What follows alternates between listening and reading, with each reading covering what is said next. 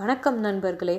ஒரு நிமிடம் ப்ளீஸ் என்ன மாதிரி எயிட்டிஸ் நைன்டிஸ் கிட்ஸ் கண்டிப்பாக அவங்க சின்ன வயசில் ரேடியோ பெட்டியோட தான் வளர்ந்துருப்பீங்க. அதுவும் காலையில் பள்ளிக்கூடம் கிளம்புற நேரத்தில் சரியாக ஏழு இருபத்தஞ்சு மணிக்கு திரு தென்கட்சி கோ சுவாமிநாதன் ஐயாவோட இன்று ஒரு தகவலை கண்டிப்பாக மிஸ் பண்ணியிருக்கவே மாட்டீங்க. ஐந்து நிமிடத்தில் நிதானமாக அழகாக நகைச்சுவையாக ஒரு மகா தத்துவத்தையே சொல்லிடுவார். மனசில் ஆழமாக பதிஞ்சிடும்.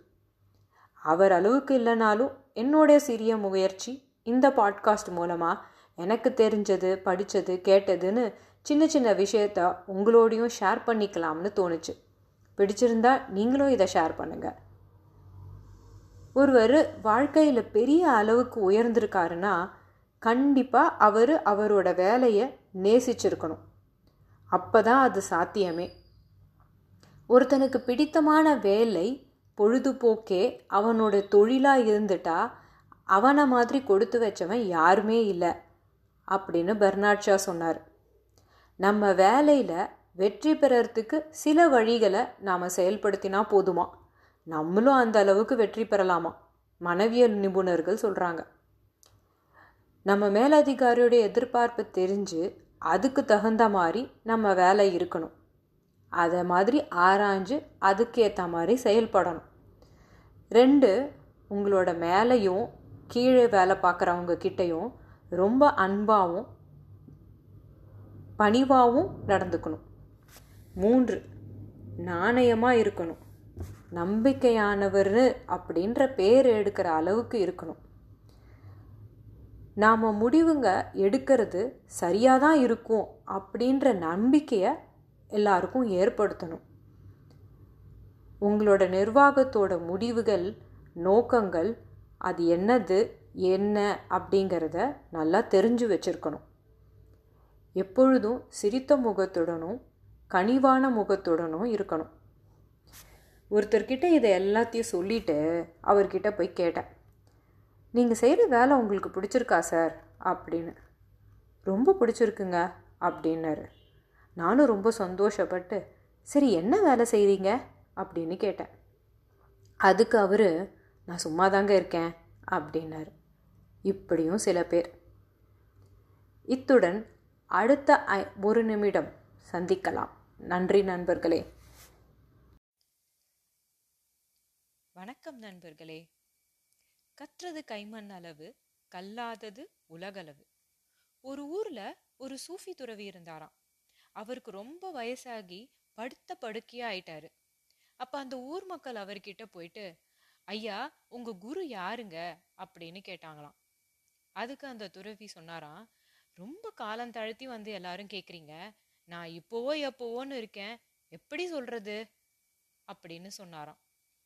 அதுக்கு அந்த மக்கள் நீங்க வெறும் பேரை மட்டும் சொல்லுங்க போதும். அப்படின்னாங்களாம். எனக்கு ஆயிரம் குரு இருக்காங்க.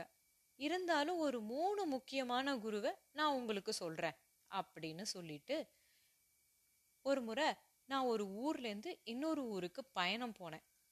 அது ரொம்ப நேரம் ஆயிட்டதுனால அங்கே தங்க எங்கேயுமே இடம் கிடைக்கல. வழியிலையும் யாரையும் பார்க்க முடியல.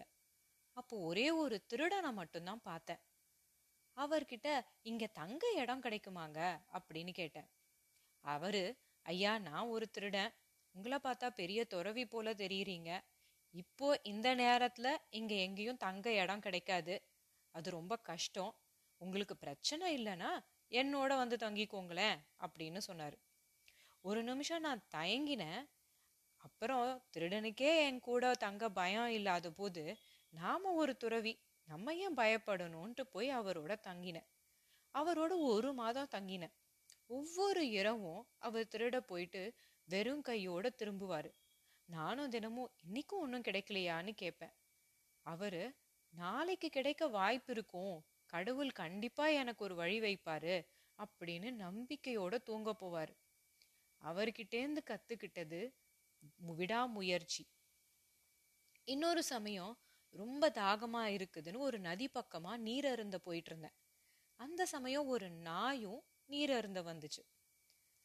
அந்த நீர்ல அதோட உருவத்தை பார்த்துட்டு இன்னொரு நாய் தான் அங்கே இருக்கு அப்படின்னு பயந்து குறைச்சிட்டு ஓடி போயிடுச்சு. இருந்தாலும் ரொம்ப தாகமாக இருந்ததுனால திரும்ப அது நீர் பக்கம் வந்துச்சு. அப்போவும் அந்த உருவத்தை பார்த்து அது பயந்து போச்சு. ஆனால் தாகம் ரொம்ப இருக்கிறதுனால இந்த தடவை அது ஒரு துணிச்சலாக அந்த நீரில் போய் குதிச்சிடுச்சு. குதிச்சதுக்கு அப்புறம் நல்லா நீர் அருந்திட்டு உல்லாசமாக நீச்சல் அடிக்க ஆரம்பிச்சிடுச்சு. அதுக்கிட்டேருந்து பிரச்சனைய பார்த்து பயந்து ஓடக்கூடாது.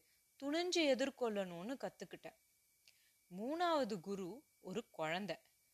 அது ஒரு மெழுகுவத்திய கையில பிடிச்சுக்கிட்டு வந்துச்சு. அதுல திரி ஏத்தி இருந்துச்சு அந்த குழந்தைகிட்ட போய் யார் இந்த ஒளியை ஏத்தினாங்க? அப்படின்னு கேட்டேன். அதுக்கு அந்த குழந்தை நான் தான் ஏத்தினேன் அப்படின்னு சொல்லிச்சு. கொஞ்சம் நக்கலாவும் திமிராவும் இந்த வெளிச்சம் எங்கேருந்து வந்துச்சுன்னு உனக்கு தெரியுமா? அப்படின்னு கேட்டேன். அதுக்கு அந்த குழந்தை சட்டுன்னு அந்த ஒளியை அணைச்சிட்டு இப்போ அந்த வெளிச்சம் எங்கே போச்சுன்னு உங்களுக்கு தெரியுமா?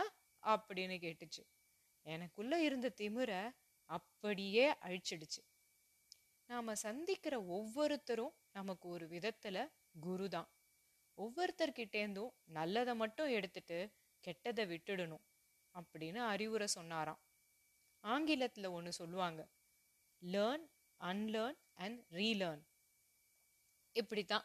ஒரு படத்துல தங்கவேலு அவரோட மனைவி கிட்ட ஒரு விஷயம் தெரியுமா? அப்படின்னு கேட்பாங்க. அதுதான் எனக்கு தெரியுமே அப்படின்னு அவங்க சொல்லுவாங்க. சரி சொல்லு பாப்போம் அப்படின்னு சொன்னா அது மட்டும்தாங்க தெரியாதுன்னு சொல்லுவாங்க. மீண்டும் அடுத்த பகிர்வில் சந்திக்கிறேன் நண்பர்களே. நன்றி.